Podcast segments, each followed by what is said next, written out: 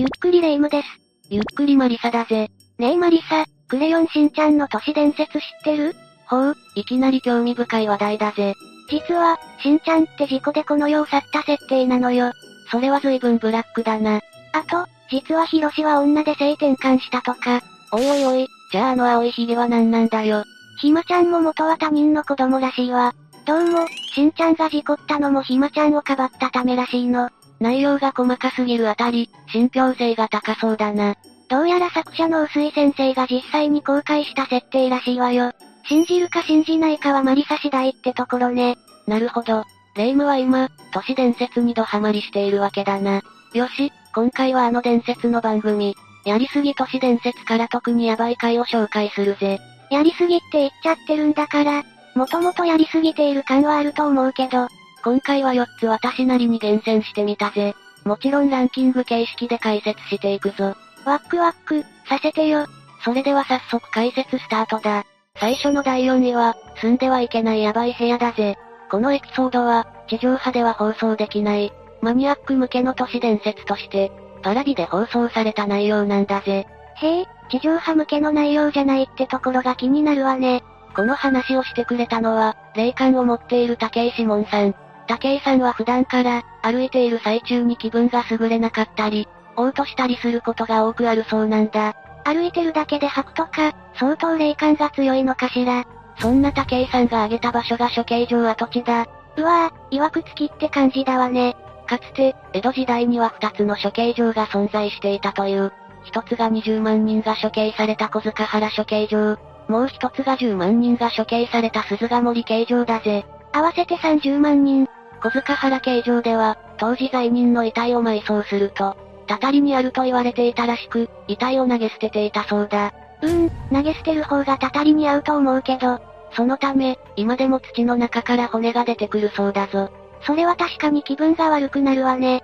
そして、この二つの処刑場を比べたとき、あることが判明したんだ。あること両方の処刑場が、三角形の形をした中にあったんだよ。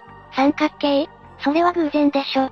いや、実はこの三角形の土地というのは、かなりヤバいそうなんだ。風水学でも大凶の層と呼ばれているくらいだからな。ええー、大凶クラスになると、もはやレベルがわからないわね。なんでも、磁場が悪いらしく、先端に行けば行くほど、悪い気が充満していくらしいぞ。先端に集まりやすいんだ。これは何も処刑場だけじゃないぜ。同じような三角形の部屋や建物なんかにも同じことが言えるんだ。日本全体の間取りを調べたら、三角形の部屋なんてたくさん出てくるんじゃないそう、そして三角形の部屋に住む人の共通点も判明したんだぜ。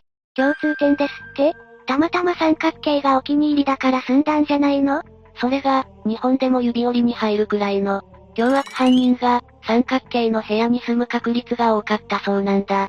ええ凶悪犯人って、例えば誰が当てはまるの座まで起きた9人連続、人事件の犯人や、首都圏連続不審、事件の犯人は、実際に三角形型の部屋に住んでいたんだぜ。どっちも確かにスーパー凶悪犯よね。他にも宮崎努や榊原正人といった、名の知れた凶悪犯も三角形に通じているようだぜ。うーん、そこまで並べられたら信じちゃうな。信じるか信じないかはあなた次第だぜ。これから三角形の部屋や建物を見るときは、この話を思い出してしまいそう。自分の住む部屋に三角形のスペースがあれば、ちょっと危険かもしれないな。続いて第3位は、行ってはいけないトンネルだ。トンネルは行っちゃいけないわよ。このチャンネルでも多くのトンネルを紹介したからな。すっかりトンネル恐怖症になったわ。このエピソードは、2021年春3時間スペシャルで放送されたものだぜ。いつもの、暴れる君を筆頭に、NMB48 に渋谷渚さんとシークエンス早友さんの父である、高橋健吉さんが企画に参加したんだ。健吉さんは、1万人以上も霊視をしたことがある、スーパー霊能力者なんだそうだぜ。霊視できるなんてすごいわね。じゃあ、霊とお話とかできたりして。ああ、それができるんだ。いやあ、変なこと言わなきゃよかった。トンネルの前に、一行はある電話ボックスについて、心霊体験をしていたんだ。もうすでに何人か連れてきてたりして。さすがだぜ、霊夢。暴れる君が霊が出るとされる電話ボックスに入ると、なんと暴れる君に女の子の霊がくっついてきてしまったんだ。いやあ、もう絶対に変なこと言わない。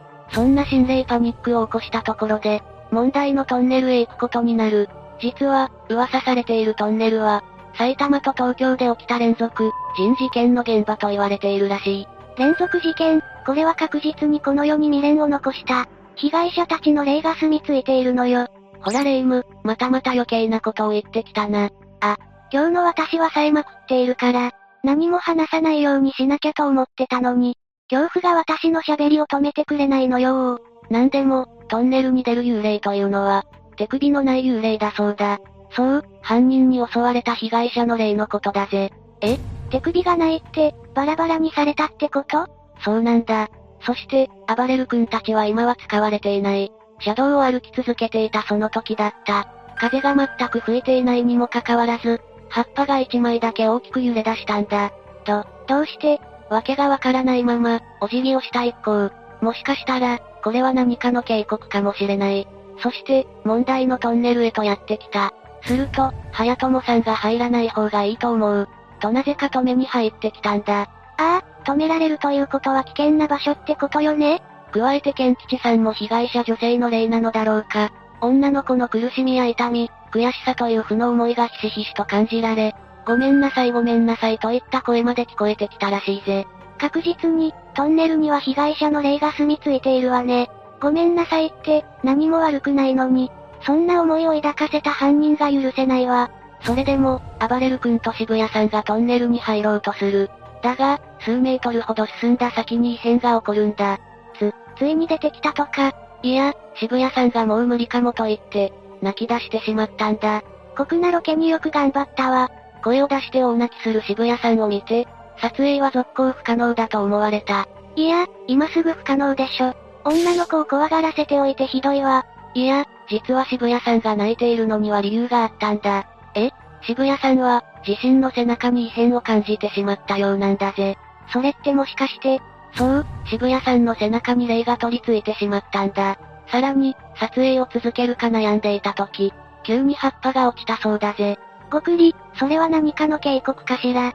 とにかく、一刻も早く除霊をするべきだ。除霊師は、渋谷さんについた霊を取り除いてお祓いをした。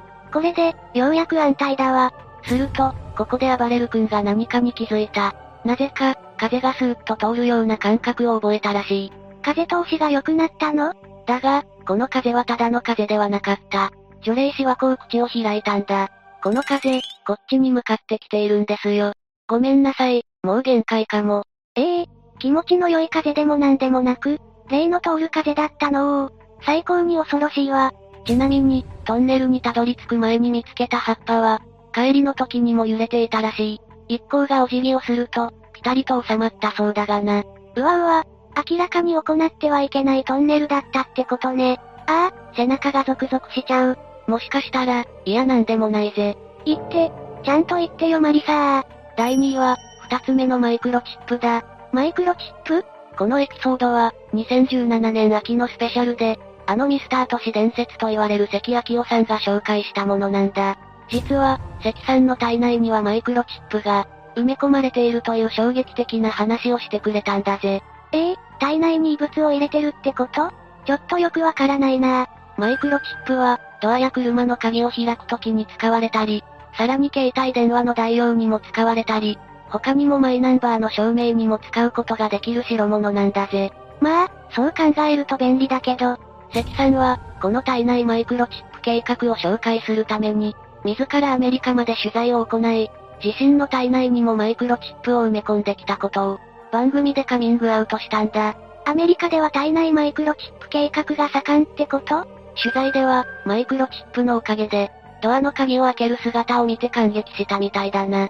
それに、取材した人物の体内にも、5つのマイクロチップが埋められていることも発覚したんだぜ。 5つも、そうなったら、いろんなセキュリティが狂いそうだけど、そして、関さんがマイクロチップを埋める様子まで、番組で取り上げたんだ。体内に入れるからグロそうな映像だわね。関さんによると、10年後や20年後には、みんなマイクロチップを、体内に入れるようになる、とのことらしい。そ、そうかな実際、携帯電話の普及だって昔には考えられなかっただろあ、そう言われるとそうね。絶対ないわからと思われてきたことでも、今は普通に受け入れられているから、あながちマイクロチップの義務化は、そう遠くない未来に訪れるかもしれないな。世知辛い世の中になったもんだわねー。ちょっと待って。そういえば、二つ目のマイクロチップって言ってなかったまさか関さん、二つ目を体内に埋めたんじゃないのそう、ここからが本題だぜ。関さんがマイクロチップを埋めた数年後、出演者の一人が突然こんなことを言い出したんだ。関さん、マイクロチップもう一つ入れましたよねえ、関さんまた埋め込んだの。そう聞かれた関さんは、おもむろにそわそわしだした。そして、本当に馬鹿かって、ふざけたこと言う、舐めやがって、などと言って、突如憤慨しだしたんだ。え、えいきなりどうしちゃったのよ。関さん的には、二つ目のマイクロチップのことは、絶対に言ってはいけないことらしい。バラされたことが、そこまで火をつけることある最初に埋めた時は、楽しそうに紹介していたのに、どうも関さんが言うには、まだ視聴者は時代に対応できていない人が多くいる。だから順番を追って見せないといけないんですよ。などと、発言したんだ。一つ目でも十分対応できていないけどね。明らかに狼狽する様子を見る限り、おそらくこの二つ目のマイクロチップは、一つ目とは違うタイプのものだったことは、容易に想像できてしまうよな。使用意図が違うマイクロチップって一体何なんだろうそれにしても、そんな極秘情報を、全国にばらされてしまったのは痛恨のミスだわね。ああ、ネットでも散々な言われようだったぜ。続いて第1位は、ロイヤル地下道だ。なんだか都市伝説っぽいエピソードな予感。これは、芸人チャドさんが紹介した話になるぜ。ある日、チャドさんはよく通る道なりに、明かりがついていなければ、カーテンもついていない、ダミーマンションらしき建物を発見するんだ。ダミーマンションどうしてそんなものがあるのよ。すると背後からふふふと怪しい笑い声が聞こえてくる。何に、逃げてー。チャドさんが不審に思い振り返ると、なぜかそこには一人の警察官が立っていたんだ。なんだ、驚かさないでよ。なんでも、このマンションは首都官邸の近くに存在しているため、警察官が警備をしているんだそうだ。へえ、見回りをしているのね。そんな警察官はチャドさんに対して、こう告げてきた。君、気づいたな。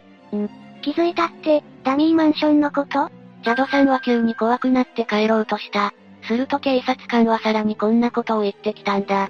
このマンションには皇居につながる地下道があるんだ。だからロイヤル地下道。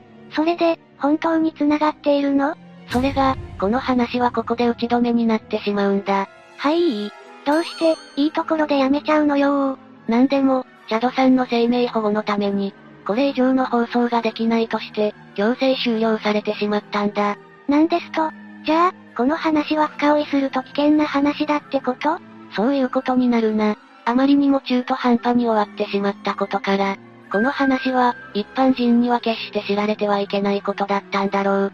じゃあ、ロイヤル地下道は実在するってこと皇居と繋がっていることから、その地下道は国の重要人物の移動を目的に作られたものだと推測できる。そんな地下道が本当にあるの他にもこんな話がある。東京都千代田区にある国会議事堂だが、長田町駅には地下6階まであるにもかかわらず、なぜか地図には5階だけ載っていないんだ。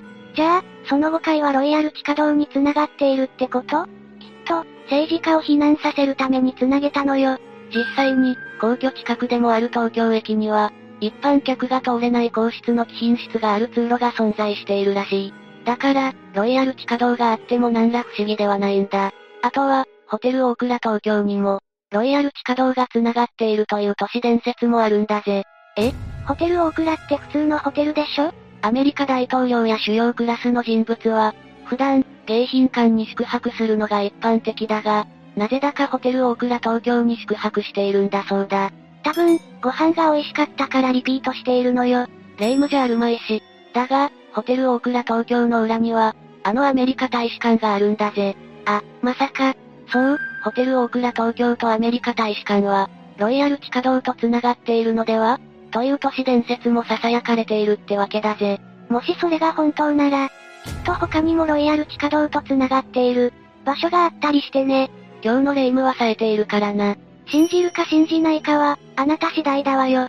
さて、今回の動画はどうだったかな都市伝説って面白いけど、やりすぎには注意が必要だわね。そうだぞ。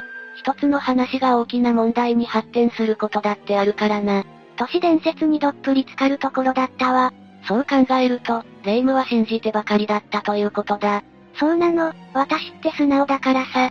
その話こそ、都市伝説だったりしてな。もう、何が嘘で何が本当かわからなくなってきた。よし、では今回はここまでにしよう。みんなは今回の解説を聞いてどう感じたかな信じるもよし、信じないのも大いにありだぜ。感想をコメントしてくれると、励みになるからよろしくな。それでは最後までご視聴ありがとうございました。